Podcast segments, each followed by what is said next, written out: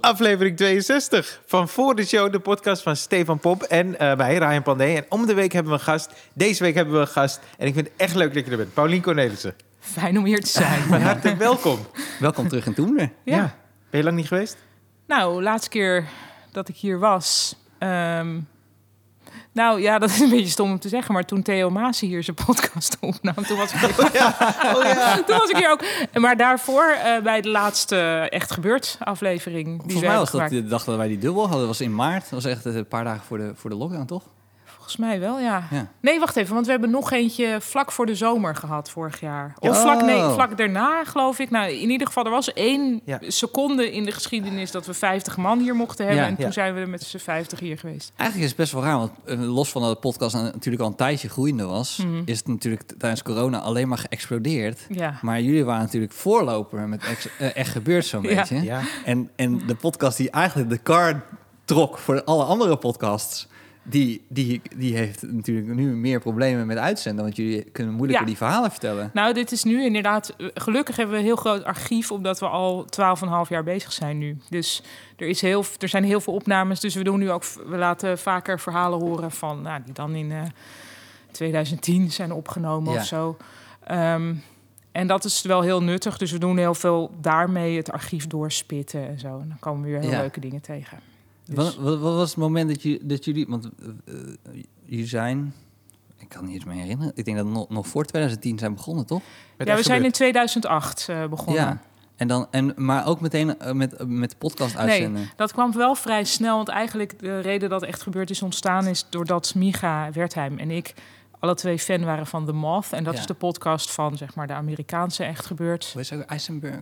Uh, Ophira Eisenberg zit daarbij. Ophira Eisenberg, ja. Um, dus ja, op die manier was het voor ons ook wel. Uh, dachten we, oh ja, dan kunnen eigenlijk moeten we een podcast beginnen. Want op die manier kunnen we ook een beetje. We dachten ook van hoe meer mensen dat luisteren, hoe meer ze begrijpen naar wat voor soort verhalen wij op zoek zijn. Ja. Want dat was in het begin totaal niet duidelijk. En dat was heel moeilijk ook om mensen dan uh, duidelijk te maken wat wij wilden. Want daar zit natuurlijk wel sturing in. Ja, maar zoals, zoals stand-up comedy om een dag ineens geïntroduceerd wordt in Nederland, is natuurlijk ook ergens de podcast wordt geïntroduceerd in Nederland. Ja. ja. Ik denk dat je in die eerste paar jaar hoe was dat? was het echt gebeurd. En twee, drie andere podcasts misschien, dat was het. Uh, ja, er waren er, er waren er wel hoor. Maar heel veel ook gewoon van bijvoorbeeld Radio 1-programma's... die toch al bestonden. En dan konden mensen bijvoorbeeld Kunststof, dat programma... Ja. Ik neem aan dat mhm. jullie alle twee wel eens hebben gezeten. Ja. Nou ja, of anders binnenkort. Niet, uh, oh, ik... Nou, binnenkort dan denk ik. Steven heeft waarschijnlijk iets na het zo Ik heb altijd drie zien. nou, um, jij zelf of iemand die je kent heeft er wel eens gezeten. Uh, dat, was, dat was een populaire podcast. En nog steeds wel, volgens mij. Dus dat soort... En um, Martin Schimek, de interviewer, dat oh, ja. was een bekende podcast. En toen kwamen wij erbij. Uh, en dat, dat ja, ging eigenlijk best wel goed vanaf het begin, maar nu wel veel beter dan ja. eerst. Maar hoe was de eerste echt gebeurd? Want uh, voor de mensen die dat niet kennen, ja. is uh, echt gebeurd is dan op één zondag in de maand, geloof ik. Ja. Is het ook zo begonnen? Eén zondag in de maand hier in Toemler, waarbij mensen eigenlijk echt gebeurde verhalen vertellen. Ja. Um, het is altijd zo. Het thema. Ja, eerst hadden we dat thema nog niet. Dus de eerste echt gebeurd was. We dachten gewoon, ja, je kunt mensen vragen van kom maar een verhaal vertellen. Mm -hmm. Dat blijkt niet zo te zijn. Um, want mensen vinden het vaak heel eng. Um, en ook, ja, als ik gewoon zeg, vertel eens een verhaal, dan weet je misschien niet, nou jullie misschien wel, want het is ook een beetje jullie vak, maar iemand die je gewoon vraagt, vertel een verhaal, dan weet hij het niet. Terwijl als je zegt van, wow, heb je wel eens gelift? Uh, wat is er toen gebeurd? Dan komen er wel verhalen. Ja. Uh, dus dat, dat is, er zijn allerlei dat soort dingen die we in de loop der jaren hebben uitgevonden. Maar in het begin was het dus echt van, ja, wat willekeurige verhalen. Ja. Um, en we hadden toen ook nog niet, dat was na een paar keer wel al vrij snel. Uh, wilde ik heel graag ook per keer iemand die voorlas uit zijn oh, of haar puberdagboek. Dus dat zijn we toen erbij gaan doen. Dat is op zo'n middag altijd een heel leuke afwisseling, vind ik. Um, had jij zelf ook veel dagboeken? Dat, dat, ja, ja. Uh, die had ik. En ook uit die tijd. En ik heb ook zelf een keer eruit voorgelezen. Omdat ik eigenlijk ook vond dat ik dan wel met, ook zelf met de billen bloot moest En dat was heel, ja, dat is echt heel erg. Dat is echt afschuw. De meeste puberdagboeken zijn heel erg, mijne ook. En maar wat was de sfeer, zeg maar, van de, was, was, je, was je heel beschouwend of was je heel, heel uitgelaten? Of was je heel in mijn dagboek? Ja, heel um, fantasierijk? Of? Nou, heel emotioneel. Oh ja? Ja, ja, heel, dingen heel erg vinden. Ehm, ja, en dat zie je in heel veel puberdagboeken en ook dit van mij, van heel laag zelfbeeld, met dan gecombineerd met een soort enorm megalomane ideeën over, over mezelf eigenlijk. Dus ehm, heel erg mijn eigen dagboek vergelijken met dat van Anne Frank. En weet je, allemaal zo, ja, gewoon super gênant eigenlijk.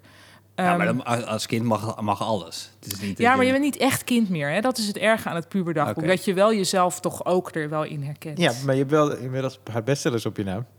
Inmiddels wel, ja. Maar toen het nog Ja, ja, ja, ja. Nou, dat is wel gek natuurlijk dat ik ook wel toen daarover uh, over droomde. Maar, um, ja, ook, ook zo van ja, dat gaat toch nooit lukken of zo. Maar is dat, is dat eh, die, zo die introductie van de dagboeken? We, bedoel, wij, wij zijn nu ook een jaar bezig. Hmm. En ik durf wel te zeggen dat het de beste moment in de podcast is als de intentie goed is. Hmm. En als een soort van een noodzaak ook. Want eh, noodzaak zoeken we ook altijd op het podium. Iets meer hmm. noodzaak hebben om, om meerdere keren verteld te worden. Ja. En ik merk ook dat bij een podcast, als het vrijblijvend is.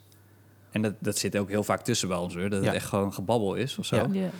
Op zoek naar weer noodzaak. Ja. En is dat iets als je dan een, een, een, een dagboek voorleest, is dat dan dat is ook een soort van item binnen een programma waarbij je dat eigenlijk meteen vraagt van je luisteraar, toch? En van, de, van degene die het brengt. Specifieke dagboek of over die verhalen bedoel je? Ja, want je gaat meteen, eigenlijk ga je stiekem meteen de diepte in. Ja, ja, en dat, ja, eigenlijk krijg je dat bij een dagboek sowieso mhm, altijd. Ja. Omdat het zo'n, ja, een puber kan zichzelf niet echt verbergen, tenminste niet in, in het schrijven, denk ik. Ehm, en dat heel vaak zijn dat dus ook heel grappige momenten op zo'n middag, omdat je bijna niet kan geloven dat je dit, dat je zoiets hoort of dat iemand dat heeft opgeschreven. Ehm, en bij het vertellen van een verhaal moeten we veel vaker specifiek waar je het net over had, echt uh, ja, vragen aan de verteller van um, de relevantie van het verhaal. Dus ja. we willen niet dat het gewoon van wauw, weet je wat gaaf was. We gingen, dus dat. Ja. Dat mag niet alleen maar zij, zijn. En toen en toen en toen. Ja, of, of gewoon wat gaaf. Maar hoe, hoe kies je het gedeelte uit dat je gaat voorlezen? Want stel, ik heb een puberdagboek. Ja, ik heb je dat? Ik voel het. Nee, ik ben oh, begonnen. Ik heb één pagina geschreven. Ja, die pagina willen we hebben. nou, het is misschien wel leuk voor luisteraars. Want het is inderdaad zo dat veel meer vrouwen hebben, hebben in hun uh, jeugd uh, dagboeken geschreven. En van mannen zijn het heel vaak uh, gay mannen die dat hebben gedaan. Oké. Ik heb daar ook wel een theorie over waarom dat zo is. Maar dus mochten er hetero mannen luisteren met ja. het dagboek heel graag. Die zijn er ook Wat hoor. Wat is de theorie? Mijn theorie is dat... Uh... Want dan ben ik, ik ben één pagina gay. Oh, nou ja, dat dus niet. Ik denk oh. meer dat je het als je het... Kijk, je hebt natuurlijk dat dagboek ben je begonnen omdat jij iets wilde... Ik denk dat iedereen een dagboek begint omdat hij iets niet snapt van hoe de wereld in elkaar zit. En oh daar zelf op de een of andere manier chocola van wil maken. En ik denk dat het voor vrouwen en ook voor uh, mensen uit de LHBT-gemeenschap zo mhm. is dat, dat er een moment komt in je puberteit dat je merkt: hé, hey, wacht even, de wereld is helemaal niet ingericht op mij. Ah. Uh, dus ik moet hier, weet ik veel, wat ik hier. Uh, en dat je dan behoefte hebt aan een anonieme confidant. Schreef je, schreef je ook voor de Niet zo heel veel, maar dat was omdat onze schoolkrant in handen was van een clubje waar ik niet bij hoorde. Maar ik heb wel eens wat geschreven. Uh, Stefan was die gast. dat was hij. Stefan was die gast. maar even over, de, over het dagboek.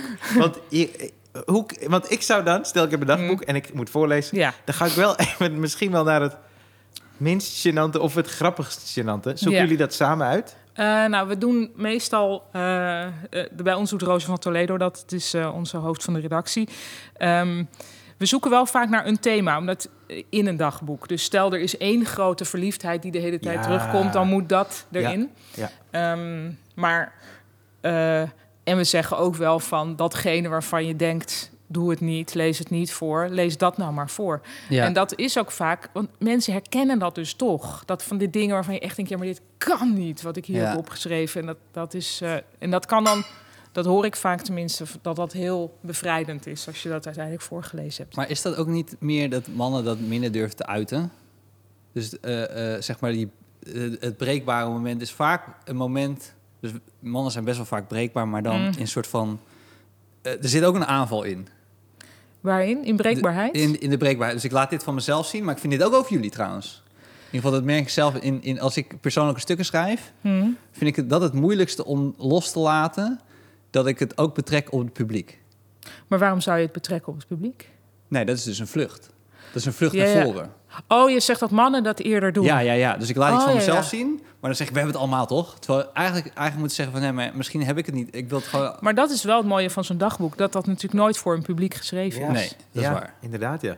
Dus daarom denk ik juist dat het allemaal heel verwarde, eh, vooral meisjes dus zijn geweest, die denken van, wat, waarom, ik snap helemaal niks van hoe ik uh, word benaderd ineens.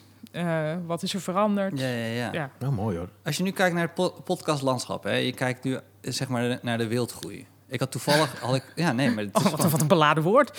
Ja, ja dat is toch echt, het, ja, ik bedoel. Er zijn er heel veel. Ja. Er zijn er heel veel en ik kan me ook heel goed voorstellen dat mensen ons eronder scharen van. Eh, wij, wij, ik bedoel eerlijk zeggen, wij, wij zijn maar wat gewoon gaan doen. Mm. Uh, maar um, en nou, toevallig ging mijn column erover uh, bij Spijkers deze week, maar dat ik ergens een soms een verkeerde intentie voel in, oh, hier zit een verdienmodel, laat ik dit gaan doen. Oh ja. En, en, en zodra ik dat aanzet, dan hoor ik het. En, ah. dat, en dan, dan, kan ik, dan kan ik er eigenlijk niet meer naar luisteren. Is iets wat je, wat je herkent? Of ik denk misschien dat ik die podcasts niet zo luister. Um, kijk, met Echt Gebeurd verdienen we geld aan de podcast. Overigens niet Miga en ik, maar wel geld om onze redactie te betalen. Dus daar zit, ja, wij hebben de reclames in. Maar dat bedoel je niet. Eh, als er wordt gepraat. Ja, was, wordt uh, rondom.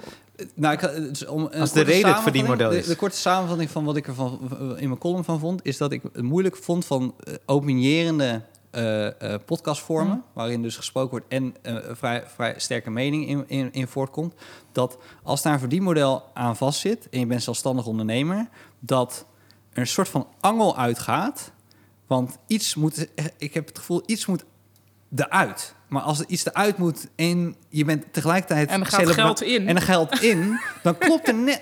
Snap je dat het net een soort van maar je verwijst nu naar een column die op je YouTube-kanaal staat... waar dat mensen die nu gaan kijken verdienen daar geld mee. Nee, maar... Nou, okay. Maar wacht even, maar ben je, is het niet... Je moet niet serieus. Nee. nee, maar, maar is het niet dat je, dat je... Want er zijn... Nou, ik vind het wel soms moeilijk om te horen als mensen heel erg op hun gewone conversationele toon, zoals wij nu praten. Als we nu ineens zeg maar wel grappig dat je het erover hebt.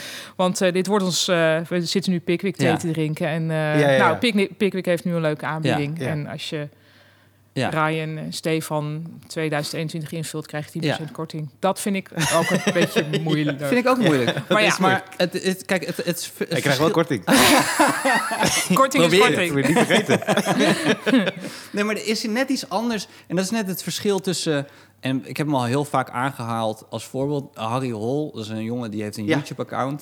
Die heet Harry Hol? Die heet Harry Hol. Goeie naam, hè? Ja, echt. Harry Hol. En die, en die, en die uh, ambankt ik weet niet wat het goede Nederlandse woord voor ambanken is van, van, van, van die wappie-theorieën. Die bunker? Die bunker? Ja. Is Dat, maar is dat Nederlands, die bunker? Nee. Nou, het is wat we in Nederland gebruiken om oh dat te dus, uit te Dus hij, hij, hij analyseert het.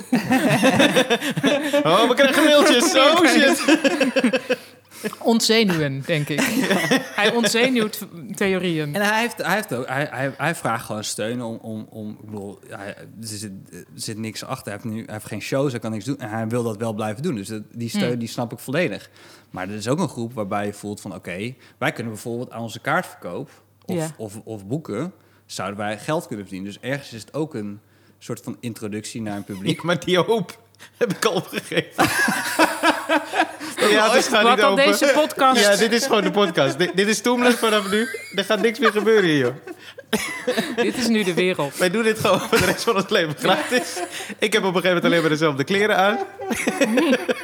En jullie zitten hier met het kleedje. water en thee gaat er dan net vanaf. Het stretchkleedje. Ja, stretchkleedje. Neem ik naar huis mee om te slapen. Ja, dat is een dekentje meteen.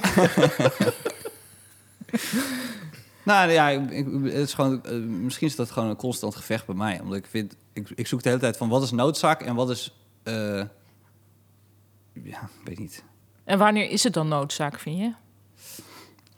Nou ja, het is ook zo lastig om noodzaak te definiëren. We kunnen niet gaan, neer, gaan zitten en zeggen... nu gaan we alleen maar over noodzakelijke dingen praten. Ja. Punt. Ja, ja, ja, goeie. Dus het ontstaat. Alleen als je zegt... Uh, nou, als je er meer van wil horen... Uh, daar, daar gaan we nog een half uur over praten. En dat is dan achter een betaalmuur. Dan, dan uh, ontstaat dus iets van... oké, maar wat vind je dan... Ik, ik vind één ding belangrijk of zo om te vertellen. En ik wil het nu vertellen aan jullie. Ja. Ja, dat er echt iets achter wordt gehouden voor je gevoel. Ja, nou, ik, ik wil gewoon... Het einde van de, de column was... Het einde van de column was dat ik vind... Uh, en dat betrok een beetje op de huidige politiek... dat ik vond als je nu een scherpe mening hebt, dan moet die onvoorwaardelijk zijn. En ergens een verdienmodel maakt iets voorwaardelijk, omdat je dus ergens nog mee bezig bent van oké, ik kan hier ook iets aan verdienen. En soms moet je gewoon idealistisch alles loslaten en gewoon denken, oké, wat er nu gebeurt. Ja, toch is dat wel, vind ik ook wel weer een moeilijke vergelijking, of eigenlijk een, moeilijk standpunt, omdat bijvoorbeeld als je een krant leest, waarvan je toch dan vindt in ieder geval dat daar objectiviteit wordt nagestreefd. Ja. Maar je bent er totaal aan gewend dat het helemaal vol staat met advertenties. Ja. ja. En af en toe is wel een relletje van, nou, dat is die, eh, dat weet ik veel, mhm. dat die adverteerder daarin mag uh, adverteren. Maar in principe vinden we wel van, ja, het moet ergens vandaan komen. Ja. En als je niet vindt dat het van advertenties moet komen, dan vind je, dan denk ik dat het van publiek geld moet komen. Ja. En dan krijg je, nou, dat vind ik een probleem van in podcastland, dat er vaak wordt gezegd, ja, maar dus bij, weet ik veel, de, de kunststofpodcast zitten toch ook geen reclames? Nee, omdat we dat met z'n allen betalen. Ja, het moet. Ja. Het is. Nou, ja. Ja. De free lunch en zo. Dat klopt. Ja, maar bij jou zit het volgens mij in de gedachte dat je het daarom doet, toch? De intentie. Ja, ja, ja. ja. Snap je ja. Dat is ja. Maar ja, daar hebben wij mazzel misschien ook in. Eén, dat, uh, uh, dat wij er allebei hetzelfde over denken, toch? Want stel dat ik zou zeggen, nee, maar het moet even over Lotto gaan nu. Ja. ben jij al een beetje vast, is wel jouw pak van. ik hoopte al dat je iets zou zeggen, Pauline. Ook echt zo trui ik en het, broek. ik kan het daar met Donald Jones, zegt er niks over. Alex Ploeg. nee, maar ik las uh, trouwens, even iets anders. Ik, je hebt gestudeerd in Boston. Onder andere. Eén jaartje, ja. Eén jaar. Hoe was dat? Ik vond dat heel erg leuk. Ik was toen 18 en ik uh, had een, een beurs gekregen om daar te studeren. Ja. En dan nog één jaar. En ik zag het een beetje als een jaar waarin ik zelf allemaal soorten vakken kon uitproberen, zodat ik een beetje kon bedenken wat ik wilde. Ja.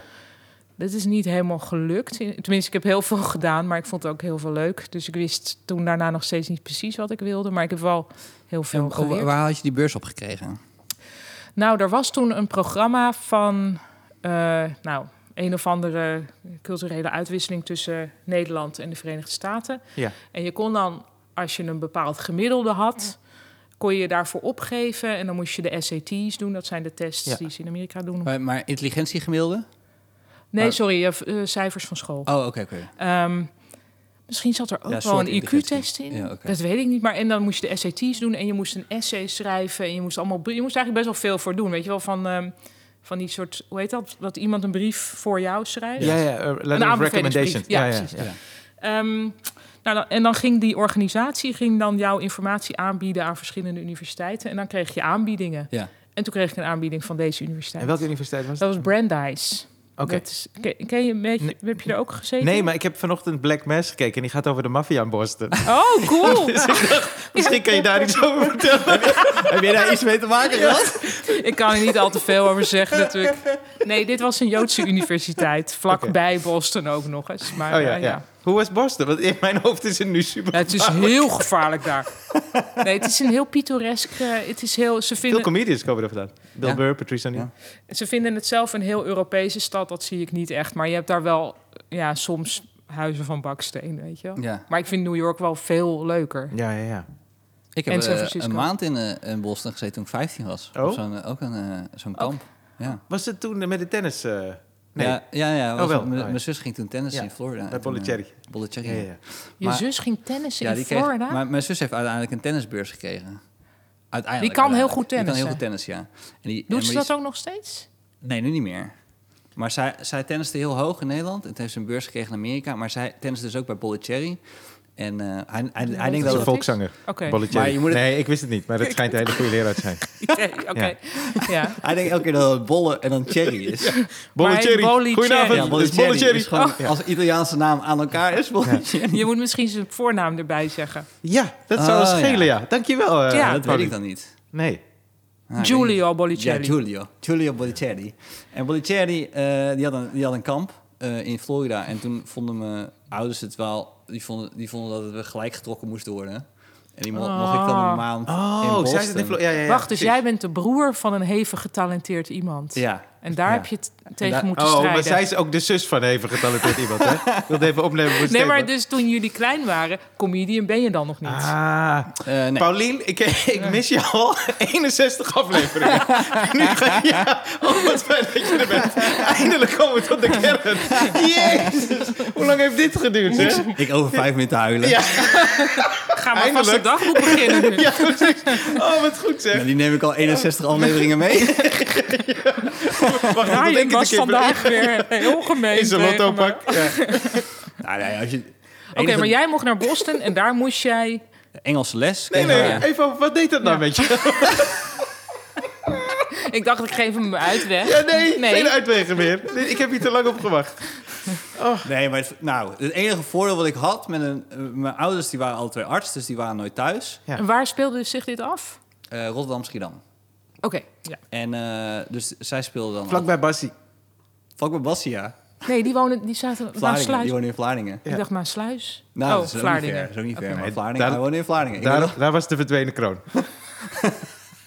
Sorry, ga verder, nee, nee, maar wat ik wel merkte, dat is voor iedereen anders, hoe, hoe zij hun fantasie hebben aangezwengeld. Ik, ik was eigenlijk altijd alleen thuis. Dus ik ben de schoolkant en zo gaan doen en gaan schrijven. Ik was altijd alleen thuis in een groot huis. En dan ging ik gewoon verhaaltjes verzinnen. Ja. En niet dat ik geen vriendjes... Ik ging al wel vriendjes buiten spelen en zo. Maar ik, ik, las heel veel. En toen ging ik verhaaltjes schrijven. En toen ging ik voor de schoolkrant. En, alleen zijn is wel belangrijk. Alleen zijn is belangrijk. Denk ik, Heb jij dat ook gehad, zo'n periode? Uh, ja, ik was uh, heel graag op mezelf eigenlijk. Hm. Dus uh, ik, ik vermaakte mezelf altijd. En heb je ook broers en zussen? Eén broer, die is drie jaar ouder. Ja. En ik, ik weet dat mijn broer zich wel eens kon vervelen, maar ik had het niet zo snel.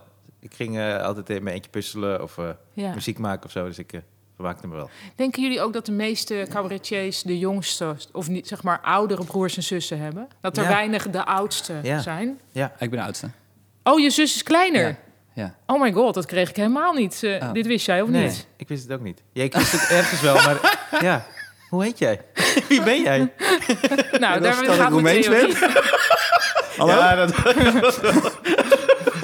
ja, ja, ik wist het ook niet. Oké, nou ja. Nee, maar de jongste, dat, uh, volgens mij nou ja, Dave Chappelle niet ook dus, maar ik, ik, ja, ik vond je heel erg klinken nu als de jongste met zo'n oudere zus die dan goed kan tennissen. en dat jij dan alleen thuis bent. Ja. Nee, ja, jonge zus. Maar zij heeft er ook wel last van gehad, hè? Want, zij, want ik, toen, toen want wij elkaar leren kennen, denk ik, toen ik... Uh, Wie wij? Ja, oh, wij. Ja, ja wij. Ja. Toen ik 15 was... Jij bent... Hoe laat? Hoe, hoe laat? Kwart over acht ben ik hier begonnen. Wanneer ben ik hier weggegaan? Nee, je begonnen. 2001, geloof ik. Ja, ongeveer toen begon ik. Toen begon ik hier op mijn 15e. Dus 2000, 2001 begon oh, ik. Ja. Oh, oké. En uh, ik heb nog heel even met je gespeeld. Later. Ja. Uh, In 2003 of zo? Ja, maar dat was, dat was weer een moment dat het, dat, dat het een keerzijde heeft. Dan sta je ineens op het podium en dan, dan voelt een, een, een, zusje ineens de druk van... oh, ik tennis heel hoog en nu... Uh, ja, nu zit hij lekker te doen waar hij zin in heeft. Ja, ja, dus ik bedoel... Als je de, diepte in wil gaan praten, dan nodigen we mijn zus uit. Kunnen we het daarover gaan hebben? oh, ik zou dat onthouden. Dit is wat hij net bedoelde met mannen, hè? Ook eventjes ja. weer van zich af. Toch? Ah, maar, maar zij ook, hoor. Ja. Maar goed. Um, 2001. Kom je, dus er zit, er zit ergens een... Ik vind het een leuke aflevering. ik zit hier lekker in.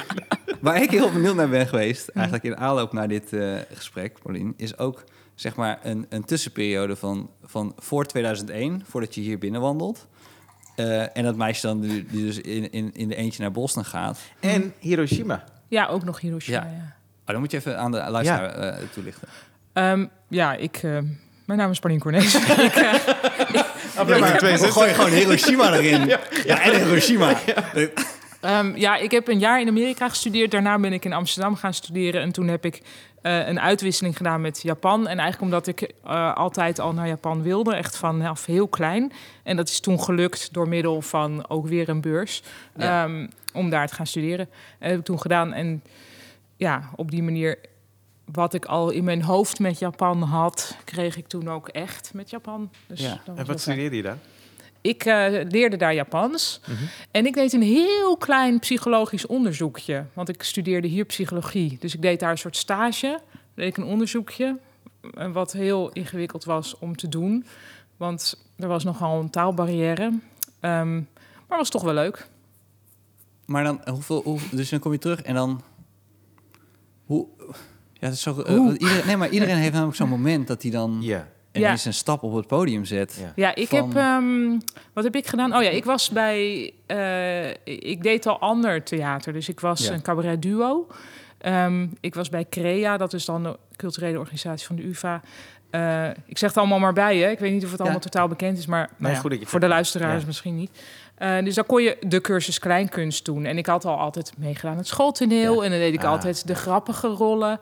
Maar ik had niet in mijn hoofd van dat ik naar de Kleinkunstacademie moest. Omdat dat niet. Dat, ik wist niet dat het er was of zo. ik wist het wel, maar ik dacht dat is iets heel anders. Want eigenlijk als je cabaret op tv ziet.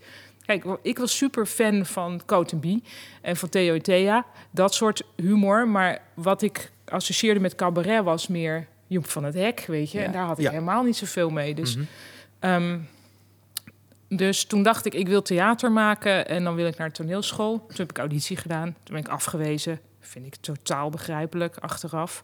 En toen ben ik tijdens mijn studie cabaret gaan maken via Crea. En dat vond ik heel leuk. Toen heb ik ook meegedaan aan het Leids Cabaret Festival als duo. Hoe heet die duo? Hè? Hoe heet het duo? Rots heten wij. Um, en dat was heel leuk, maar daarna kregen we eigenlijk alle twee steeds meer. Um, ja, ik had gewoon ideeën op de fiets waarvan ik dacht. Ik hoorde mezelf dat vertellen, snap je? Dus dat dan gaat je creativiteit die kant blijkbaar op. Mhm. En toen was ik ook hier een keer geweest in Toemler om te kijken. En dat was op zo'n trainingsavond. En toen dacht ik, van, nou, maar dit kan ik toch ook. Uh, dus toen ben ik, heb ik me opgegeven voor de auditie... zonder ooit mee te hebben gedaan met een, met een training. Um, en zoals jullie zelf denk ik ook wel weten... is het soms zo dat een eerste optreden heel goed gaat... Ja. Ja. En de herhaaloptredens zijn dan wat lastiger. Met nieuw materiaal. Ja, ja toch? Ja, toch? Dan denk je, oh, zie je, dit is wat ik moet doen. En dan volgende keer... Uh, nou, dus ik had zo'n heel goed uh, eerste optreden. En toen werd ik eigenlijk meteen daarop aangenomen. Omdat ik ook iets heel anders deed dan, dan de andere uh, mensen op dat moment hier. Um, nou, dus zo ging dat. En wat deed je dan? Weet je nog een beetje wat je... Ja, ik weet nog één ding wat ik deed. Ik had het over de verschillende manieren waarop bloemen opengaan. En um, dus heel relevant, maar ja, maatschappijkritisch ja. materiaal. Ja. Nee. Duiken, en, een stuk over duiken. Nog steeds actueel. toch? Dat had ik nog niet op mijn... Uh, nee, nee, nee. Oh. Um, maar die bloemen wel. En um, ja, dan, dan schreef ik eigenlijk een soort karaktertrekken toe... aan de manier waarop bloemen opengaan. En dan vond ik ja, denk ik zelf gewoon heel leuk. Dus dan, dat scheelt ook dan. Als je ja, jullie kijken heel twijfelachtig, nee, nee, maar nee, nee, het helpt wel als je het zelf leuk vindt. Hadden jullie... nee, zeker. Ja, dat helpt enorm. ja. Maar, ja, ook weer niet te, denk ik. Nee, nee, maar, maar dat helpt wel. Ja. is ergens een soort gouden Je moet het niet het leukst vinden. Nee. Dat is volgens mij het probleem, nee, toch? Ja. Hebben jullie ook gehad in het begin dat je, dat je eerst gewoon heel vrij schreef? Gewoon alles wat je wilde schrijven. En dan kwam je binnen... En dan dacht je, oh, ik moet zo schrijven. En toen ging je zo schrijven. Ja, dat heb ik zeker gehad. Ja. En dat had wel te maken, en dat is denk ik ook waarom het uiteindelijk niet zo, uiteindelijk niet zo goed is gegaan met mij hier. Omdat um, als je altijd, of ja, vrijwel altijd de enige vrouw bent, dan ja. wordt dat dus ook, oh, daar is de vrouw van de avond. En dan heb je het gevoel dat je daar iets mee moet. Terwijl ik uit mezelf dus nooit inspiratie heb over dingen die te maken hebben met vrouw zijn. Tenminste, ik geloof het niet. Mhm. Of ik verdruk het totaal, dat kan ook. Um, maar ja, dan, dan wordt het wel een beetje onnatuurlijk. Nee, en die nadruk vind ik altijd vervelend. Ook eh, als een MC dan bijvoorbeeld gaat aankondigen, heb ik altijd moeite mee. Dus nou, de volgende comedian is een vrouw. Dat, ja, ja, dat gebeurt geloof ik nu ook niet meer zo. Hè? Vroeger dus wel heel erg. Maar ik, ik, ik, ik beaam het wel. Ik kan me ook wel herinneren dat dat, dat dat was wel de sfeer waar ik ook wel in terecht kwam. Maar dan zeg ik het vanuit man, dus ik heb er geen last van gehad. Maar, ja, maar jij hebt vast ook wel. Je, moet je conformeren aan een groep. en dat is, dat is zeg maar enerzijds leerzaam, maar anderzijds haalt het natuurlijk wel iets weg. Ja, het is, het is ook, maar dat is wat je ook. Uh, toneelschool zegt toch altijd uh, bewust, onbewust spelen. Dus onbewust, je, je, begint en doe je onbewust, doe je het goed. En dan moet je bewust, onbewust gaan mhm. leren spelen. En die transitie is heel lastig, want als je je bewust wordt, dan ga je ervan ja. walgen. Dan denk je, gadverdamme, ja. stom Ja, wat doe ik nu? Doe ja. gewoon een omkering aan het eind. En waar gaat dit over? Ja. En, uh, maar is het niet ook, ook weer niet hoor. nee, zo sta ik nooit op het podium. Maar heb jij niet ook, wat ik ook moeilijk Wel thuis soms. Ik vond het soms ook wel moeilijk dat je weet van... oké, voor het publiek is het allemaal nieuw... maar voor die paar collega's achterin niet. en dat je dan eigenlijk tegen twee zalen aan het oh, spelen bent. En dat vond ik ook heel lastig. En daar, toen ik eenmaal solo ging spelen... Oh, de opluchting die ik daarbij voelde van... oh, oké, wacht even, ik ben nu degene die hier de sfeer bepaalt... Dat, uh, dat vond ik heel fijn. Ja, ja, het is heel lastig om dat als groep ook gewoon naar elkaar te corrigeren natuurlijk. Dat is echt, dat is zo'n gevoel wat je als een containerschip hebt. Dat als het eenmaal op koers ligt, is het heel moeilijk om te manoeuvreren. Om dan tegen elkaar te zeggen, hey, jongens, we moeten de sfeer aanpassen. En ik denk dat het wel een tijd heeft geduurd voordat we dat...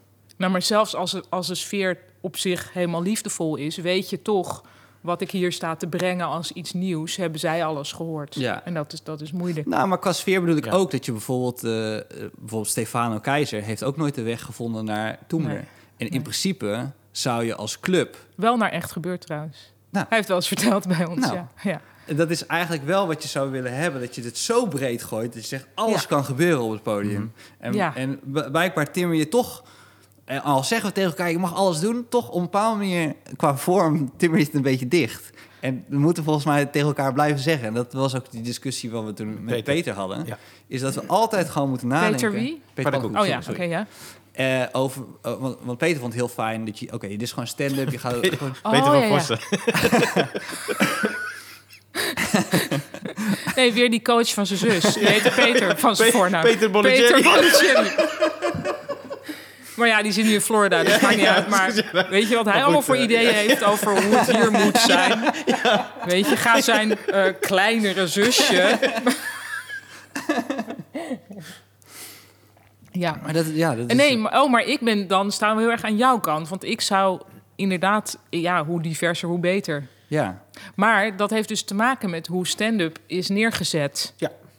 Uh, in Nederland, maar ook overal maar ook individueel, toch? Als je een nieuwe voorstelling maakt en je kijkt naar jezelf... heb je dan nu dat je dan nadenkt over een volgende voorstelling... en denkt, nou, ik wil het gewoon anders doen. De vorige voorstelling gedaan, dus laat ik bewust ja. denken... ik ga een andere richting opdenken. Ja, dat probeer ik sowieso wel altijd te doen. Waar het dan uitkomt is nog een tweede. Ik weet dat ik bij mijn tweede voorstelling op een gegeven moment van plan was... om helemaal niet te praten, maar dat is totaal niet gelukt. maar dat wilde ik wel heel graag. En ik dacht, hoe gaaf zou dat zijn? Ja, ja. Maar dat lukte mij niet, want ja, je hebt natuurlijk ook je eigen beperkingen of misschien je talent. Um, nee, maar, dan begon... wil je het mimen. Wil, wil je nou, ik was inderdaad begonnen en die, dat, dat is ook nog wel een scène in die voorstelling gebleven, dat ik een, een tor uh, speelde, die op een gegeven moment uh, gaat playbacken. Maar ja, dat vond ik ook heel leuk om te doen. Maar dat is dus niet de vorm die ik anderhalf uur kan volhouden. nee. Misschien had ik het wel moeten doen. Hè? Maar Rijn, heb jij nooit... Een keertje, draai uit.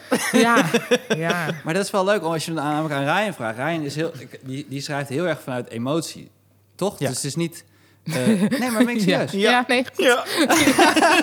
Waar is een pen? ja, maar je, dat is toch zo? Je, je gaat zitten en je denkt... Uh, het is zo'n soort van waterval en dan komt het eruit. Ja, ja maar dat, kan het een hoeft de ander niet uit te sluiten, nee, toch? Ik vind ook dat je... Ik ben niet een soort top-down bedenker van nu ga ik dit doen, dit wordt het thema. Mm. Wat, wat past daarbij? Zo kan ik absoluut niet iets maken. Dus ik schrijf allemaal ideetjes op en dan uiteindelijk wordt dat een soort geheel en dan snap ik waar het over gaat. Maar je kan wel jezelf een soort opdracht geven van het wordt niet alleen maar ik met een microfoon en een, uh, en een lege achtergrond, of juist wel. Ja. Wat playbackte die door? Um, en, zo van die Italiaanse jazz van Paolo Conte. Oh, wat vet. ik, eh, ik, weet, ik heb dat nog gezien, want de, de tweede voorstel... Ik, jij krijgt nog 50 euro van mij. Oh, echt? Waarom oh, Nog steeds. Want we gingen heerlijk gingen we eten. En toen konden we alleen contant betalen. Oh. En je krijgt nog steeds... Ik, jij, jij krijgt nog al tien jaar, krijg je 50 euro van mij. Maar laat maar zitten, joh. Toch? Ja, wel schattig. Dat je, ik heb hier totaal ik heb geen herinnering aan. Maar... altijd als ik, als ik denk, als ik je ga zien of uh, we komen oh, tegen, dan zit het in wat een, wat een... Nee, als je er nog iets mee wil, stort het dan maar op het, in een fonds voor iets. Of, of houd lekker zelf. Of geef het aan je zus of zo. Of... maar het was in Heerlen? ik, weet, ik weet nog precies waar het was. Oh, wow. Was het lekker? dat was best wel lekker, ja. En ik weet dat in Heerlen speelde in die hele grote zaal... Uh, uh, die, die bak, weet je, echt in 900 Zo van, dat heet dan... Die estafette. Want toen ja, was net, net voor je grote succes. dat je, dus was... Hoe heet de Schouwburg daar? Uh. Ja, Parkstad. Parkstad, Parkstad Theaters Heerlen. Oh ja. Ja, ja, ja. Maar oké. Okay. Cabaret ja. Dus dan heb je op een bepaald moment heb je het gevoel dat je, dat je in je eigen voorstellingen het, meer kwijt kan. Hmm. Ja. Maar, uh, want ik heb dus ook met Estafette hebben, hebben, hebben we elkaar toen ook nog gezien met spelen. Het lijkt me ook wel een raar moment dat uh, in, in een tijdsbestek van, laten we zeggen, een jaar of drie, dat je bezoekersaantal ineens ja. totaal veranderen. Ja. En de verwachting van je publiek ook. Hoe was dat? Ja, dat was eigenlijk de reden dat ik dus die tweede voorstelling graag uh, wilde spelen. Want ik denk dat wij niet, dat dat niet was wat ik bij die Cabaret de Vette deed. Dat denk ik niet. Um, maar uh, omdat mijn eerste boek, Taal is zeg maar echt mijn ding, dat werd een heel groot succes. En toen had ik dus het gevoel van, oh, mensen denken dat ik iets doe van een soort voorlezing van mijn boek. Maar dat mhm. was niet zo, want ik had die voorstelling al lang en er zat van alles in. En dat was heus niet allemaal taalgerelateerd. Dus toen bij die tweede voorstelling dacht ik, ja, als ik nou eens niet praat. Want ik wilde gewoon niet aan verwachtingen voldoen of zo. Of nee, ja, ik wilde niet... Nou, mijn decorontwerper, uh, die dat is een, eh, een oude wijze man en die zei, uh, die zei: Het is niet je taak als kunstenaar om mensen te geven wat ze verwachten, maar het is je taak om ze te verrassen. En dat vind ik eigenlijk wel heel fijn om nou, af te bedenken. Wat van het ook doet. ja, ik heb wel eens met hem gepraat. En toen zei ik, ja, weer een nieuw voorstel. Ja. ik wil natuurlijk wel wat anders doen. Toen zei hij, waarom? Oh, dus hij is, daar wel heel erg zich bewust van. Maar dat boek, heb je dat dan... Uh, want die voorstelling had je al. Toen ben je dat was dat boek dan een heel ander idee? Of had je iets... Nee, dat was uh, NRC de, de, de, stukken, toch? Ik heb uh, columns geschreven over taal voor NRC Next... en ook voor de Wereldomroep. Dat was fantastisch. De Wereldomroep is, dat bestaat niet meer... maar dat was een radiostation wat alleen te horen was... Ja, niet in Nederland. Nee. Dat was ook zo vrij, weet je wel. Dus ik tikte gewoon, want dat ging ik daar dan in een soort van DDR-gebouw opnemen. Ja. en ik wil dat heel graag, omdat een van mijn grote helden is Karel van Reven. En die had ook een column voor de Wereldomroep. Ah. Dus ik vond dat heel tof. Ja, tuurlijk. Uh, om te doen. Nou, toen heb ik al die columns bewerkt tot het boek. Ja, maar toen het boek uitkwam, wist je... Ja, je had niet het idee dat het zo groot zou worden? Nee, ik weet wel... Ehm, de eerste oplage was 2000 exemplaren. Ja. En ze zeiden toen bij de uitgeverij, nou, normaal is 1500, maar ja. denk het toch wel, we doen 2000. En dacht ik, oké, nou goed, we zullen het zien. Ehm, nou, toen werd het heel groot succes. En weet je wat ervoor zorgde dat het zo ineens... Uh, ja, dat weet ik. Um, dat was uh, Paul de Leeuw. Ja. Um, want die had dat boekje... Dus dat boekje was opgestuurd naar allerlei redacties. En ja. Ziet er heel gek uit, omdat ik de voorkant zelf had gekrast ja, eigenlijk. ik heb hem. Nou, het was toen in ieder geval... Hij dacht van, wat is dit? Dit is helemaal geen echt boek. Het is iemand heeft even iets oh, gekrast. En die is het gaan lezen die vond het heel leuk. Ah. En die dacht toen, kan zij niet komen? En ik denk dat daar toen ik daar kwam in zijn show, dat dat in zijn, in zijn uh, televisieprogramma, dat het heel erg hielp dat ik ook wel cabaretier was, omdat ik dus niet zenuwen had over het publiek en niet raar ging doen omdat die sfeer. Eh, dus dat was geen probleem. Dus ik kon daar gewoon natuurlijk zijn. Ja. En toen ja, toen werd ik de volgende dag echt zo. Toen ging ik naar een voorstelling van Miga in Gouda. Mm Dat was één dag daarna. En toen liep ik daar over dat plein. En toen stopte er iemand met haar fiets. En die zei: Wat was de titel van je boek? En dat was zo. Uh, en dat, dus dat was toen echt. Uh, ja. oh, wat cool. Heel opeens. Maar heb je nooit daarna dus gehad dat je. Want dat zou me. Ik, ik heb nooit dat succes gevoeld. Maar dat, dat het ook beklemmend voelt dat je denkt: huh, wat moet ik nou maken? En dat je, dat je niks meer durft te schrijven.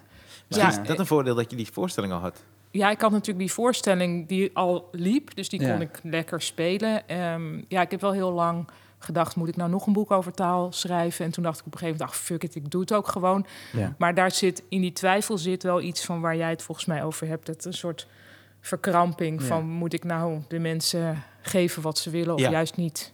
Dus eh, was het dan een periode dat je, dat je toerde en dat je dacht, ja, dat je een beetje mee struggelde voor het optreden? Of? Mm, ja, nou eigenlijk achteraf denk ik van toen het boek er was, ik voelde me. Nou, was ook niet, niet echt dat het verder heel goed ging in mijn leven toen. Dus ik denk dat ik niet genoeg toen heb genoten van dat het gewoon hartstikke goed ging met dat boek. Want ik zat dan verder thuis heel erg te huilen en zo. Oh. Dat was helemaal niet leuk. Ehm, maar ja. Want was het, succes was dusdanig groot dat de titel is gewoon een... Is een soort uitdrukking Ja, is een uitdrukking geworden. Een soort van referentie van... Ja, ja dat is heel gek, ja. Ik, weet zelfs, bij, Dit Was Het Nieuws voor, voor schrijven... wist ik hm. gewoon dat dat gewoon een punch kon zijn aan het eind. Ja, ja. Die je kan gebruiken omdat het dusdanig in een collectief geheugen ja, ja. zit. Is, Grappig. dus ja, nee, ik kan dat... Maar dat had niet... Dat, dat, dat stond dus los van elkaar, het succes en uh, die periode. Of ja, maar dus ik, had wel, ik dacht wel van, oh ja, wat moet ik dan nu... Mm, nou, toen ben, ik die, toen ben ik die andere voorstelling gaan maken... Met, waar ik dus niet wilde praten, wat niet is gelukt. Toen ben ik zes weken in San Francisco gaan zitten om acrobatiek te leren. Oh, ja. Toen dacht ik van, dan ga ik oh, acrobatiek doen. Nou, we hebben echt veel dubbelingen. Ik heb ook in San Francisco drie maanden gezeten, ja. Wat leuk, ook om acrobatiek te doen. Nee, nee stand clown. Oh, stand-up. ja, ik wilde kijken of ik ook in een andere taal uh, kon Ja, wat leuk. En toen ging ik daar uh, stand-up comedy les doen. Wat grappig. En uh, dan, kijk, Zijn er comedyles? Ja, heb ik ook gedaan. Nou, ja. En gaf, gaf een... maar toen deed ik echt En gespeeld ook. Ja, en, ja en, maar ik deed, dus, ik deed het hier echt al drie, vier jaar professioneel. Weet ik, En toen ging ik daar naartoe. En ik, maar ik dacht gewoon bij mezelf... Want ik heb altijd getwijfeld... Maar dat komt omdat ik heel cerebraal altijd... Ik ben, zo ben ik ook opgevoed dat ik dacht... Misschien ben ik iemand die alleen de comedywetten kent. En die ze toepast. Ja. In plaats van dat ik het leef. Kom. Mm en ik dacht, als ik in een andere taal, uh, als ik naar, naar San Francisco ga en ik ga daar ook optreden, dan wil het blijkbaar, en ik blijf optreden, dan wil het zeggen dat ik echt van mijn vak hou of zo. Ik wil het gewoon testen, of ik, of ik niet zonder kom. Maar je ging daarheen om het te doen, dus het was niet... Ook ja, maar ja, het was niet de intentie van ik ga het iedere avond doen. En toen, en toen ineens was het, ik wil iedere avond gewoon optreden. En ik wil gewoon kijken uh, wat ik hier uit kan halen. Of zo. Ja, ja. En wie gaf die les? Was het een comedian die je kende? Of nee, nee, het was niet echt een comedian. Hij had wel een paar tv-credits, zoals die Amerikanen dat dan hebben. en maar de belangrijkste les die ik bij hem heb geleerd is... als je vijf minuten krijgt, moet je je aan vijf minuten houden. Ze zijn in Amerika oh, heel streng. En als je over de vijf minuten gaat... Want de eerste keer, het waren allemaal amateurs die het voor het eerst deden. Oh, dan was jij natuurlijk super makkelijk ja, lekker. En ik zo, nou, ik ga wel even door. en toen was oh, hij echt streng. Toen was hij echt heel streng. Dat was echt... Uh, nou, daar heb ik echt wel veel aan gehad. Maar waarom, ja, waarom is dat dan zo'n belangrijke les? Nou ja, dat is niet heel belangrijk. Dat was gewoon, ik weet, nou, voor ik daar, weet je, dan ik heb toen nog echt gewoon onthouden. Nee, ik kan onthouden dat dat er echt een, een ding is. Maar het is, Misschien ergens is het wel een les, omdat ik, het is ook een respect naar de volgende community. Dat is wel belangrijk, ja. Dus dat en het is misschien ook een soort om niet te gaan smieren. Ja, ja. Nou, maar daar heb ik een handje van.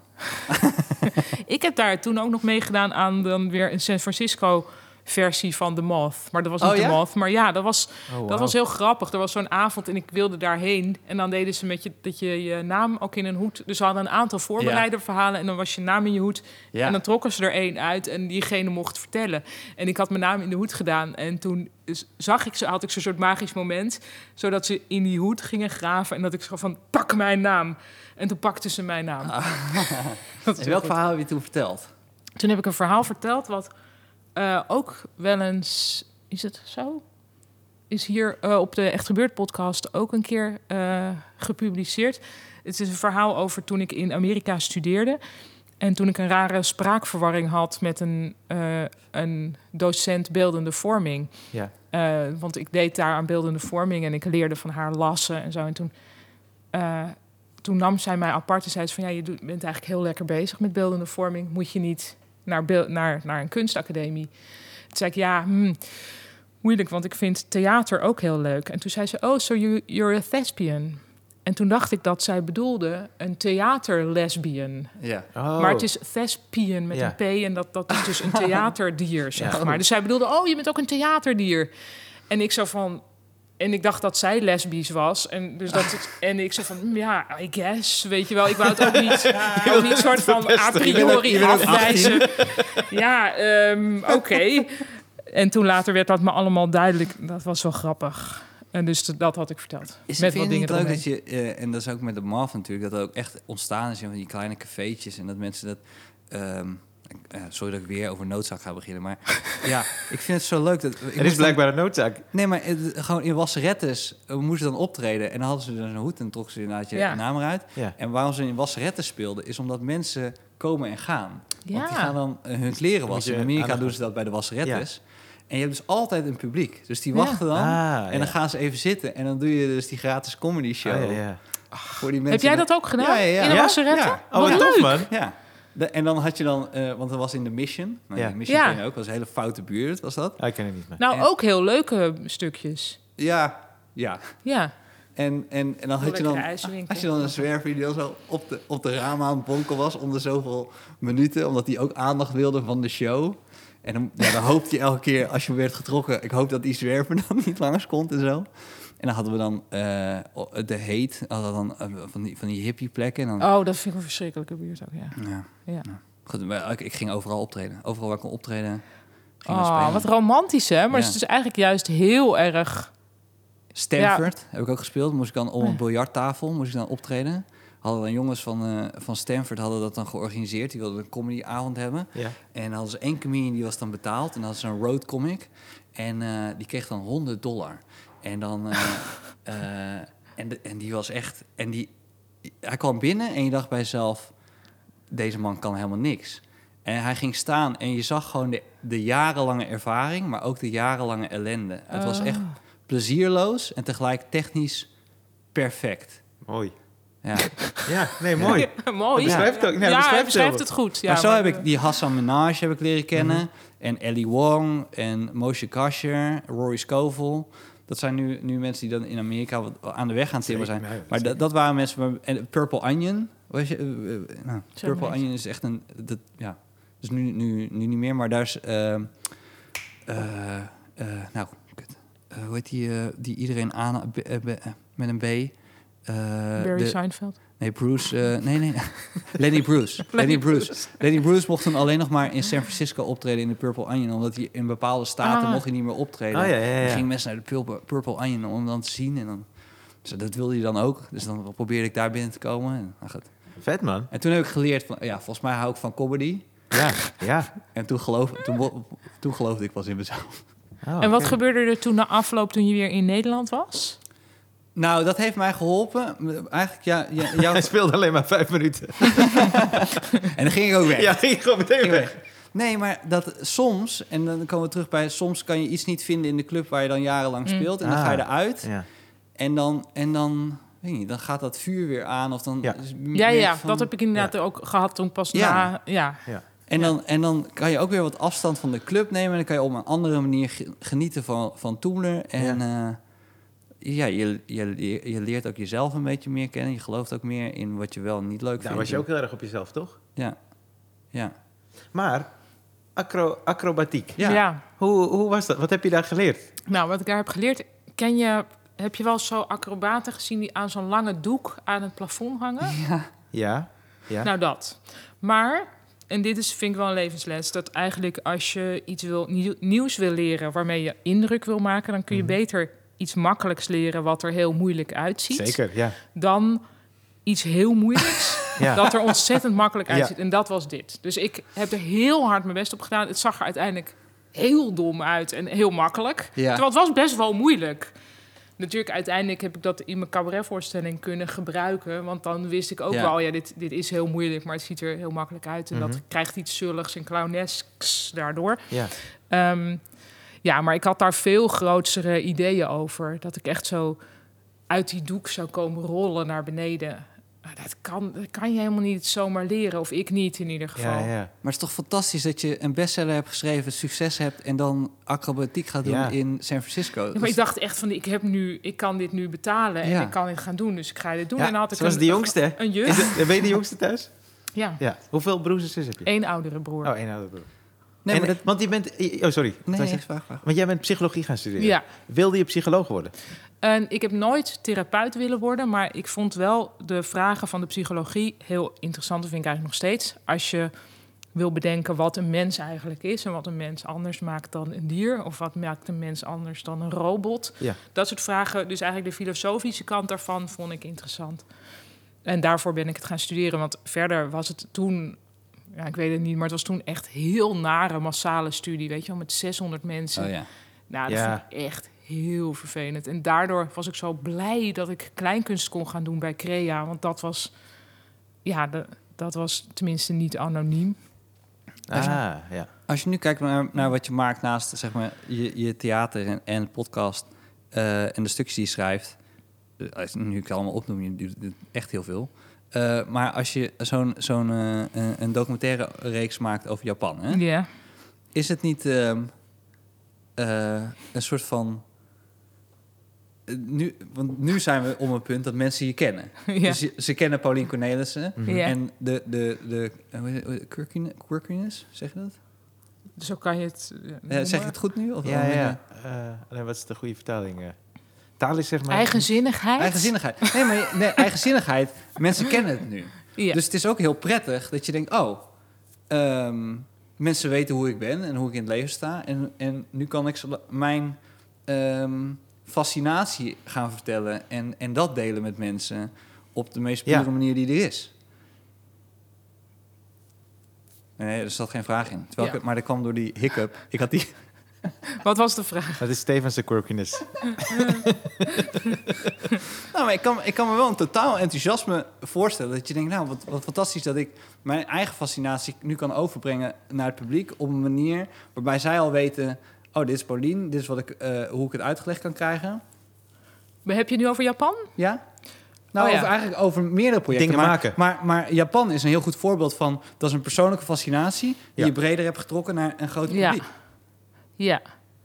Um, ja, ik weet niet of ik het nou zo... Ja, ik, het is natuurlijk wel heel fijn überhaupt... dat er, dat er dan plek, voor, plek en geld voor is om dat te doen. Dus dat zie ik wel, dat dat een gevol, direct gevolg is van bekend zijn met andere dingen. Mhm. Ehm, dus dat is dan heel fijn.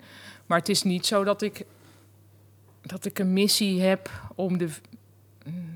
Ja, dat mensen de wereld moeten zien op mijn manier. Ik nou, nee, ik bedoel eigenlijk... Sorry, dan zal, ik zal, ik zal uh, uh, anders voor Nog een keer. Ik zal anders voor Ja, even opnieuw. Aflevering 62. Beginnen, bij de vraag... hoe vaak is het je wel overkomen dat je dan...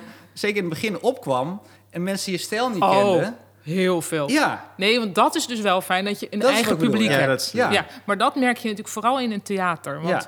ik vind dat met tv, ja, dat is dus iets heel anders. Want dan weet je niet wie er kijkt. Daar komt ook niet je eigen publiek op af.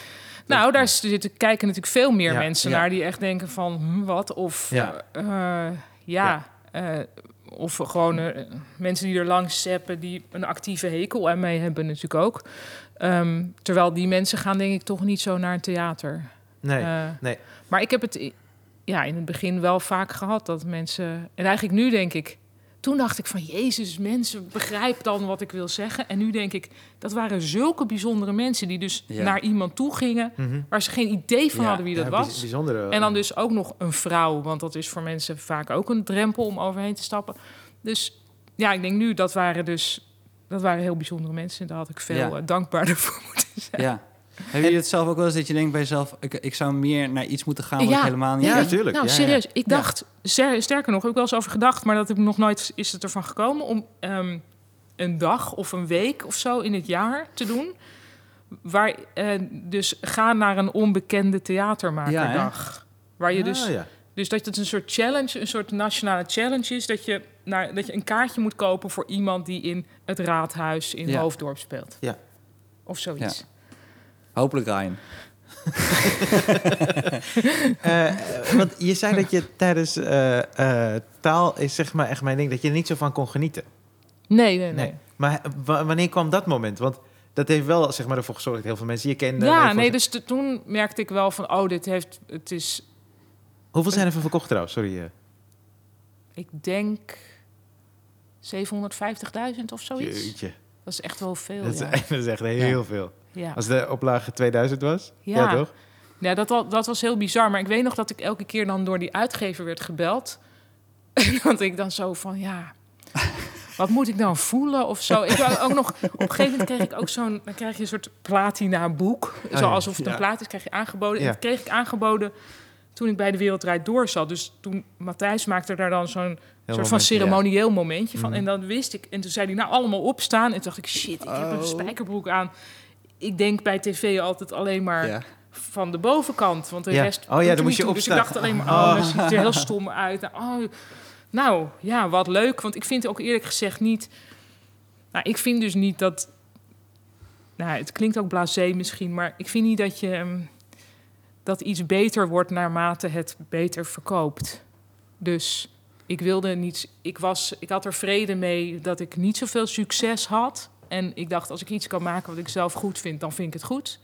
En dat is mijn succes. En toen er dus gewoon succes bij kwam, wilde ik niet ontrouw worden aan dat eerdere idee van succes. Maar dat is ook wel fijn, toch? Dat je een onsuccesvolle jaren hebt gekend. Ja, dat is, toch fijn. Maar dat is heel fijn. De hoeveelste druk is, de 700, is het 750.000 uh, nou, exemplaar? volgens, mij, volgens mij zijn er nu iets van... Want er wordt, wordt nog steeds wel bijgedrukt, maar dan in veel kleinere oplagen natuurlijk. Um, Volgens mij is de zeventigste druk of zo is er wel al. Uh... ja.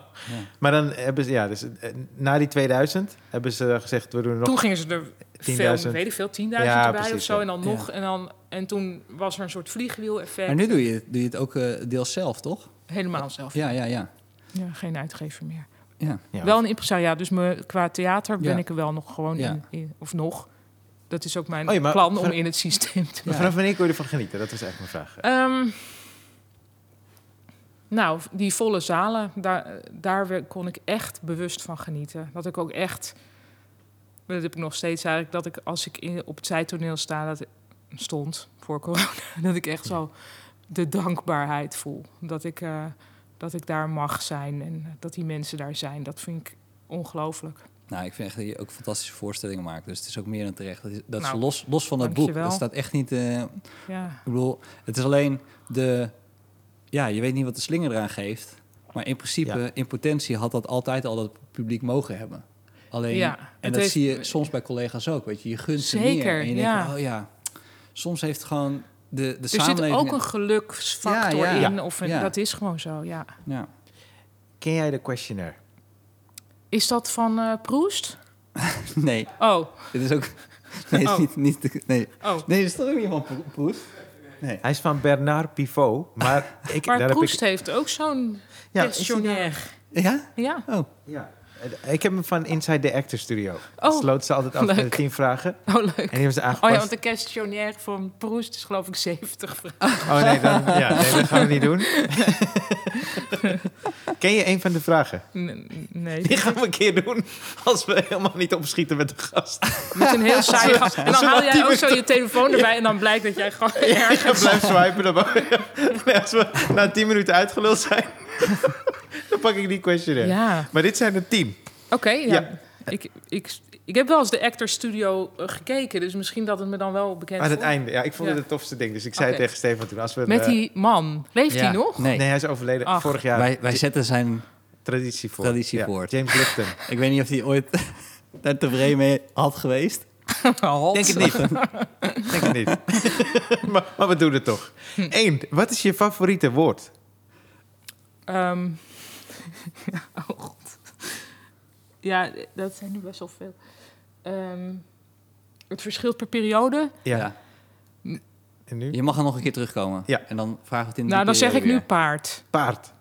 Maar totaal niet te maken hebben met het beest paard, maar met alleen maar hoe het woord paard klinkt. Ja. Dat vind ik gewoon heel grappig. En daar heb ik geen verklaring voor. Goed zeg. En het blijft dan een tijdje dat er een nieuw woord komt. Ja, of het is een beetje afhankelijk van. Um, ja, soms zijn er ook wel van die periodes van bijvoorbeeld knie of zo. Uh, of van die kni knisperende woorden, zoals waar dus met kn. Ja, dat, dat vind ik, dat spreekt me dan aan. Maar... Vind ik fantastisch. ik echt Wat is jullie favoriete woord? We hebben het ooit ge... Uh... ik, ik, weet niet wat ik toen heb gezegd. Het zal ook wel weer. Maar ik zit nu ineens te fantaseren bij paard. Moest ik denken aan Jentel. Nee, maar ik moest bij Jentel de Boer. Hebben we toch een liedje uh, uh, een man die ik heb gekend. Ja, en ik heb ze, een man gekend. Uh, ik heb een man gekend, sorry. Ja. Um, en dan zeggen ze bij het woord bed. Dat het ja, ook het vorm oh, verschrikkelijk. Oh ja, dat het oh woord bed is ook een bed. ja, maar zo bedoel ik het dus niet met paard. nee, maar daarom gewoon paard je om P en dan de D is Oh ja, die moet je om. Het zou dan paar moeten zijn. Nee, ja, daar, daar ging ineens mijn fantasie heen. Maar het, is gewoon, ik vind het gewoon zo'n bot, zo'n bot woord. Weet je, paar, wat is dat? Een paard. Bot is een botwoord. Bot is ook een botwoord. Ja. Ja. Wat je nog half uur lang op nee, wat is je minst favoriete woord? Uh, oh ja, dat weet ik wel. Ja, kan ik zelfs, als ik dat lees, kan ik de rest van het stuk niet meer lezen. Uh, dat is het woord kweesten. Oh, ja. Kweesten, wat betekent dat? Ja, een quest, zeg maar. Oh, ja. ja. Maar dan de Nederlandse versie de daarvan. questionnaire is dit. ja, maar dus van hij ging op een kweesten ah, om uh, de geschiedenis van Tiel te achterhalen. dat nou, stoort dan, hè? Ja. Oh, ja. maar dat is zo pretentieus en verschrikkelijk. Nee, vind ik. Ja. ja. Ik moet ook een beetje aan Thea Beckman denken. Oh, dat is ja, eigenlijk ook wel. Die zou ook wel kweesten kunnen schrijven misschien. We gaan een brief van de koning Nee, dat is Tonkendracht. Ah, sorry. Kon, dat Jij hebt het over ja, ja. kruistocht in Spijkerbroek. Kruistocht, ja, sorry. ja. Nee, wel. Sorry, heel sfeerverpestend. Dat was Tonkendracht. ik, zal, ik, zal ik zal mijn boeken binnenkort terugbrengen. Ja. Waarvan ga je aan? Uh, spiritueel, creatief gezien of emotioneel? Um, mm, nou, eh, als ik inspiratie ergens voor heb, dat is dan het, dat is het fijnste gevoel, denk ik. Maar hoe... Uh, waar krijg ik dat van? Um, nou, wat is dat? Het is eigenlijk volgens mij als mijn eigen gedachten een beetje op hol slaan. En dan, ah. als ik dus al aan het werk ben, dus of als ik aan het tikken ben, ik schrijf nu drie keer per week een stukje voor de Volkskrant. Mhm. En dat is eigenlijk altijd, als ik dan eenmaal bezig ben, dan vind ik dat heerlijk. En dan de, maar ja, wat is dat dan? Een klein ideetje wat, wat doorrolt. Ja, precies. En heb je dan een vast moment dat je, dat je die inspiratie opzoekt? Ja, zeker? s ochtends altijd, want anders word ik er zenuwachtig van. Oh, ja. Ik geloof dat ik moet inleveren of zo, dat die krant zakt, zoals ze dat noemen. Ik geloof zeven uur s'avonds of zo, maar meestal heb ik voor tien uur s ochtends al ingeleverd. Oh ja. Oh, wauw. Ja, omdat ik anders... Maar als je met verschillende projecten bezig bent, hoe kan je dat dan uit elkaar houden? Qua, qua inspiratie en qua... Nou, ik heb, ik heb gewoon verschillende. Ja, ik heb dus een document dat heet voorstelling. En ik heb een document dat heet stukjes. Zo simpel kan het zijn, Stefan. Je moet het niet moeilijker maken dan het is, man. en dan, nou, het helpt voor en een klok. voor de Volkskrant helpt natuurlijk wel dat dat drie deadlines per week zijn. Ja. Maar dus op de niet-deadline dagen probeer ik dan wel iets te schrijven, iets anders te schrijven. voor een ander boek. Ik stel de vraag wel. Nee, ja, maar je, benadert het echt alsof het heel erg kantoor is. van, van, van 9 tot 10 doe ik dat. En dan van 11 tot 1 doe ik dat. Nee, nee, maar want ik geef wel toe, het heeft met zenuwen te maken. Als ik niet om 10 uur al in heb geleverd, dan word ik heel zenuwachtig van. Dus dat moet ik wel, wel doen. Ja, maar wat daar gek aan is, is dat je je eigen deadline enorm vervroegt. Ja, ja. Toch? Want wat ik zou doen, is stel... Nou, ik zou sowieso veel laten beginnen, maar stel... want, ik, ik ben daar wel een beetje in veranderd, dat ik veel eerder begin.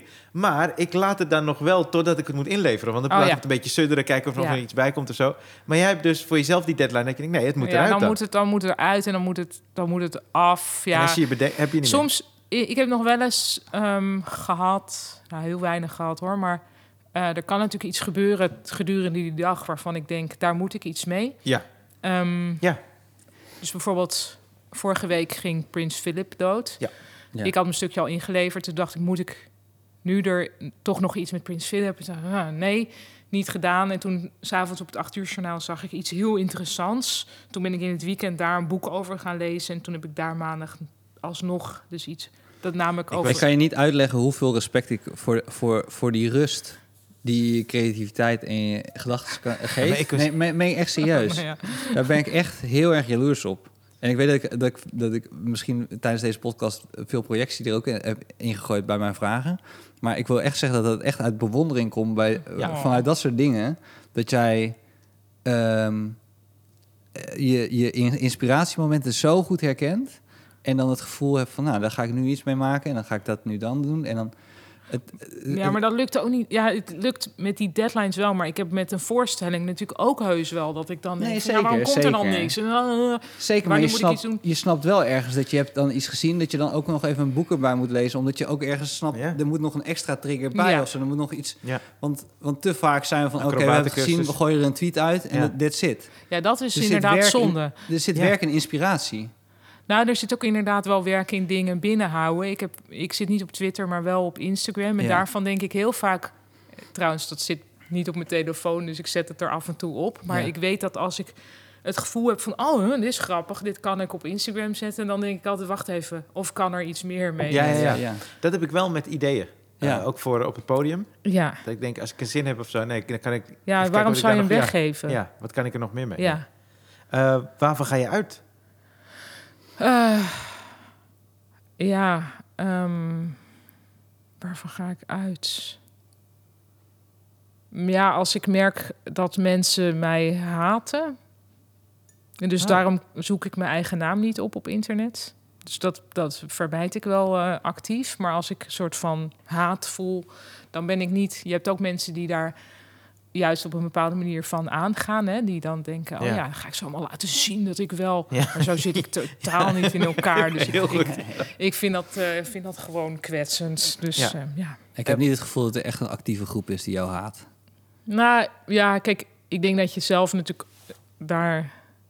Dat, uh, zeg maar, als jij mijn naam googelt, dan denk je, oh, dat valt wel mee. Maar ik zou er dan nee, heus wel uitpikken wat, wat echt kut is.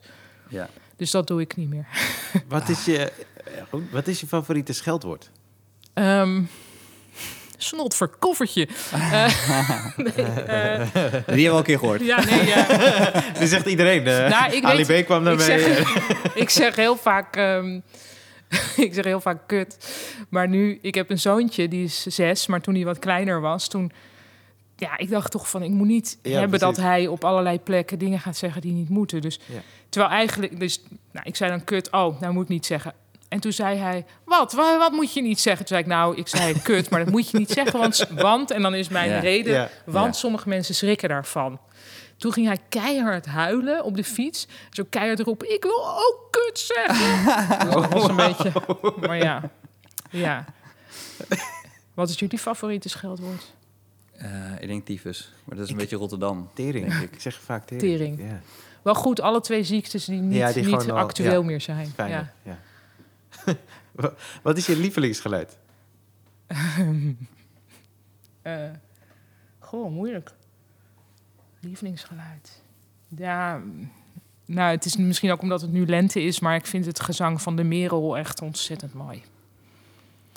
En natuurlijk de stem van mijn kind. en welke... Die kut roept. ja. en wat, welk geluid haat je? Uh, ja, sommige stemmen zijn heel erg. Uh, ja, oh, zo, dus zeg maar dat. Dat vind ik heel vervelend. Ik heb het gevoel, dat is, eh, dat is, dat is mijn eerste herinnering zo'n beetje aan jou. Je stuk van ja, die binnensmonds. Oh, die, zeg maar. dat, ja. ja. Moest ik ineens aan denken nu je dit geluidje deed. Alsof je een weerzin had naar alles wat naar binnen wordt Wat naar binnen wordt gezogen. Alles. ja. Ja, niet alles. Ja, ik heb er net heel groot, of net een tijdje geleden, heel groot stuk over geschreven voor de Volkskrant. Om zeg maar de wetenschap achter de ah, ingeademde. ja. Ehm, dus toen kwamen er allerlei dit soort inademgeluiden langs.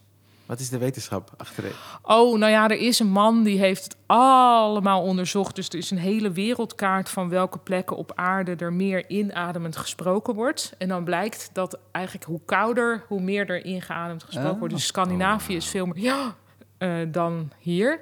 En hoe zuidelijker je komt, hoe minder vaak dat voorkomt. En dan heb je ah, verschillende functies. En je hebt bijvoorbeeld ook. Uh, en dat soort, dat soort geluiden zijn ook eigenlijk eh, naar binnen. Nou, daar is van alles over te zeggen. Dus daar had ik een heel stuk over geschreven. Soms, eh, dat, dat is hoe goed ik Ryan ken. Dan kijk ik naar Ryan en dan zie ik zijn blik. En dan weet ik dat hij er echt veel meer van wil weten. En dan weet ik dat ik ga hij vanavond... Ja. Zal ik, ik, zal het stuk, de hele ik zal het stuk wel naar je opsturen. hij weet het voor mij ook. Dus ik, door zijn blik weet ik het ook. Want het is echt wat er bij me aangaat. Dat is zo... Ja. Dat vind ik zo leuk van Ryan. Dat uh, dat, die emotionele trigger is echt, die is echt fenomenaal. Dus, ik wil, dus, nee, maar nu ben ik alleen maar met complimentjes aan het strooien. Dankjewel. Nou, dat is toch fijn? We zijn al 62 podcasts bezig, maar het, het vermoeit nooit om dan die blik van plezier. wow, dit, dit wist ik nog niet. En hierna wordt mijn wereld ruimer en dan weet ik het wel. Dit is eh, dan weet je gewoon dat je nog 100 podcasts op kan nemen zonder dat je uh, verveeld raakt. En gaan jullie ook door als jullie weer gewoon gaan optreden? Of is dit echt een corona? Nee, nee, we, willen wel we door. We begonnen voor corona en echt net voor corona. Oh, oké. En, en wij, ja, wij, wij doen maar wat eigenlijk. Maar wat het leuke nou, is... Stefan hoor, ik bereid heel goed voor. nee hoor. nee, we doen wel. Zoals de, luisteraar, ja, zoals de luisteraar door heeft. ik ben al 62 afleveringen bezig met noodzaak. ja. Dat is een soort van rode draad bij mij. Eh, maar dat is eigenlijk, ik vind het ook wel fijn om dat uit te spreken. Om, om, daar, daar gaat die zoektocht elke keer bij mij over. Van, Wat moet verteld worden, wat moet niet verteld worden, wat moet mijn intentie zijn. Maar is dit ook Mark Maron-achtig? of is dat, wat was jullie inspiratie eigenlijk om dit te gaan doen? Uh, die van mij, Bill Burr en Joe DeRosa. Ja. die hadden een, uh, een radioshow, Uninformed. En ja. van hem eigenlijk... Eigenlijk wist ik het niet precies in het begin. En wat ik, wat ik later merkte is dat er veel meer verhalen zijn waarvan ik dacht... Ja, dat is helemaal niet zo interessant. Ja, en dan ga je erover praten. En dan ga ik erover praten. En ook emoties, dus los van hmm. verhalen. Je denkt, oh, er zitten... En eigenlijk heb ik... Maar dat is zo gek om te zeggen, omdat ik nog niet heb opgetreden. Ja, je hebt het gevoel dat je nu materiaal ook aan het ontdekken nou, ik heb het gevoel dat er, dat er meerdere lagen in een verhaal zitten. Omdat, er, omdat ik nu meer snap ik vind het nu minder eng om mezelf te laten zien. Want ik ben best wel persoonlijk geweest in die laatste paar af... Of de vandaag nog weer. Nee, maar dan... Ja? Maar dan ik wist niet dat hij zo zat. nee, weet ik wel. Nee, maar ik heb... Dat, dat, dat, dat helpt wel. Het helpt wel... En het, wat jij zei over publiek...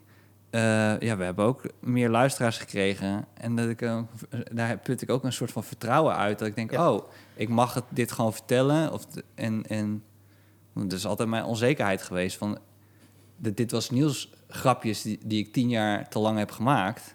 Hebben ervoor gezorgd dat ik te lang ben weggebleven van een emotioneler verhaal.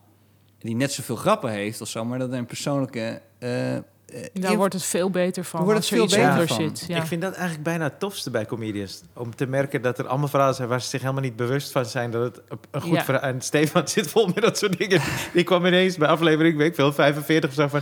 Ja, daar ben ik drie keer overvallen. En ik zo, wat? Ja. ja dus ik vind Door de coach van zijn zus. nou, het is wel een keer uh, is er ingebroken, toch? Ja. ja.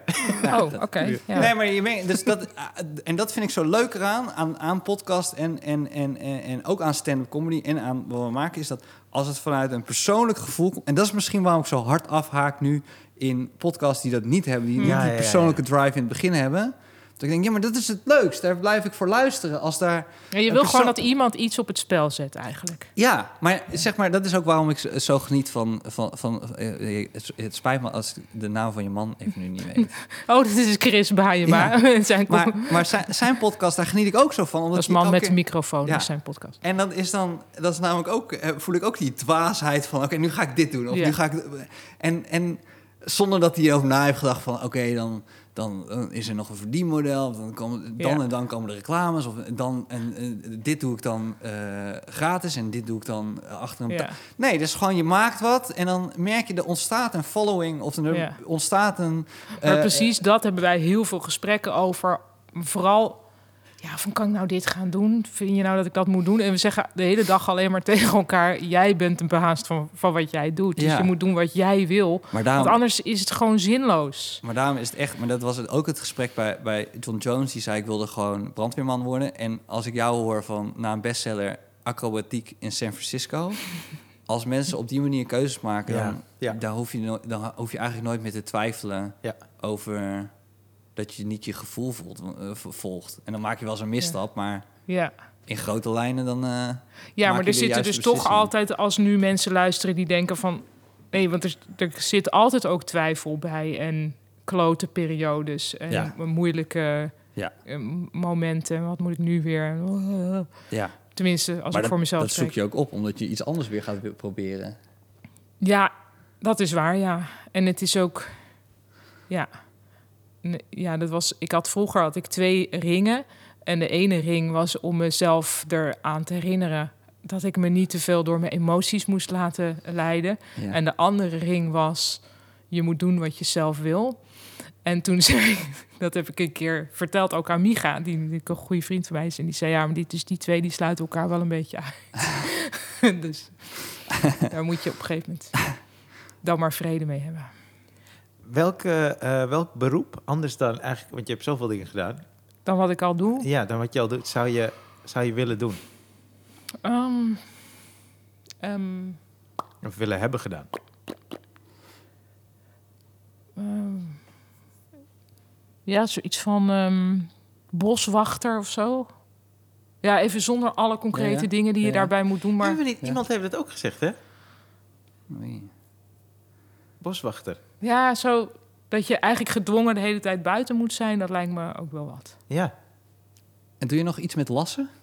Nee, want ik heb ook geen lasapparaat. Maar dat is best wel leuk. Ik ja, kan me voorstellen als je dat uh, op jeugdleeftijd dat deed en zo. Dat je, nee, dat, dus eigenlijk die hele. Nou, ik heb wel zeg maar die vormgevingskant of. Um, die, daar, die leef ik dan wel uit op mijn eigen boekomslagen oh en mijn affiches. Die maak ik altijd zelf. Oh dat vind ik echt heel leuk. En vind ik ook altijd wel een goed uitgangspunt. Van dat je eerst het affiche maakt. En dan ga je later zien hoe dat er dan zo'n beetje... hoe die voorstelling daarbij past. Vet. welk, welk beroep zou je nooit willen doen?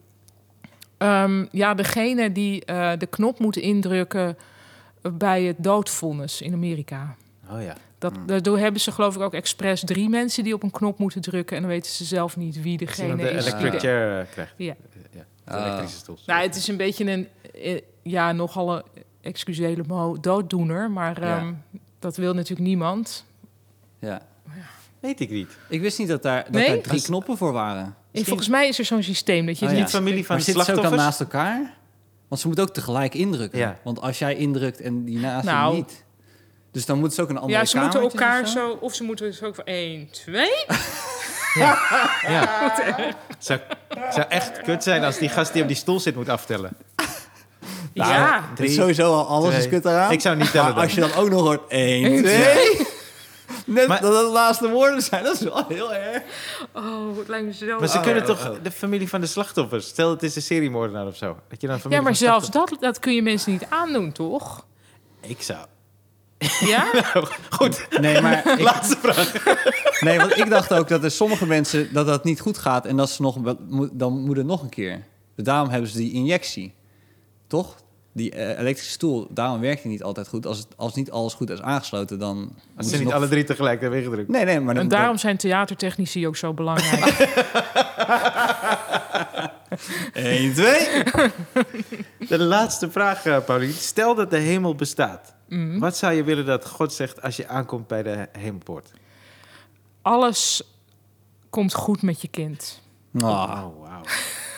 dat is, dat is het ergste om te bedenken. Ik bedoel, nee, ja. Ik vind wel dat jij, dat jij um, met die laatste twee antwoorden op de laatste twee vragen... ook een beetje weggeeft hoe, hoe luguber jouw gedachten af en toe kunnen gaan. Ja. Nou, ik was vandaag in, was ik, ik moest iets ophalen in Barendrecht. En toen dacht ik, ik maak er een uitje van. Ik ga even naar Rotterdam, want ja.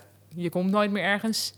En toen liep ik daar rond. Toen zag ik allemaal van die tienerjongens. Ja, niks mis mee. Maar die stonden met elkaar in groepjes milkshakes te drinken. Hm. En ik kon dat alleen maar zien als iets heel ergs. Ik dacht, oh, hier is groepsdruk gaande. En die mensen zijn zichzelf aan het verliezen. En wat... Milkshakes?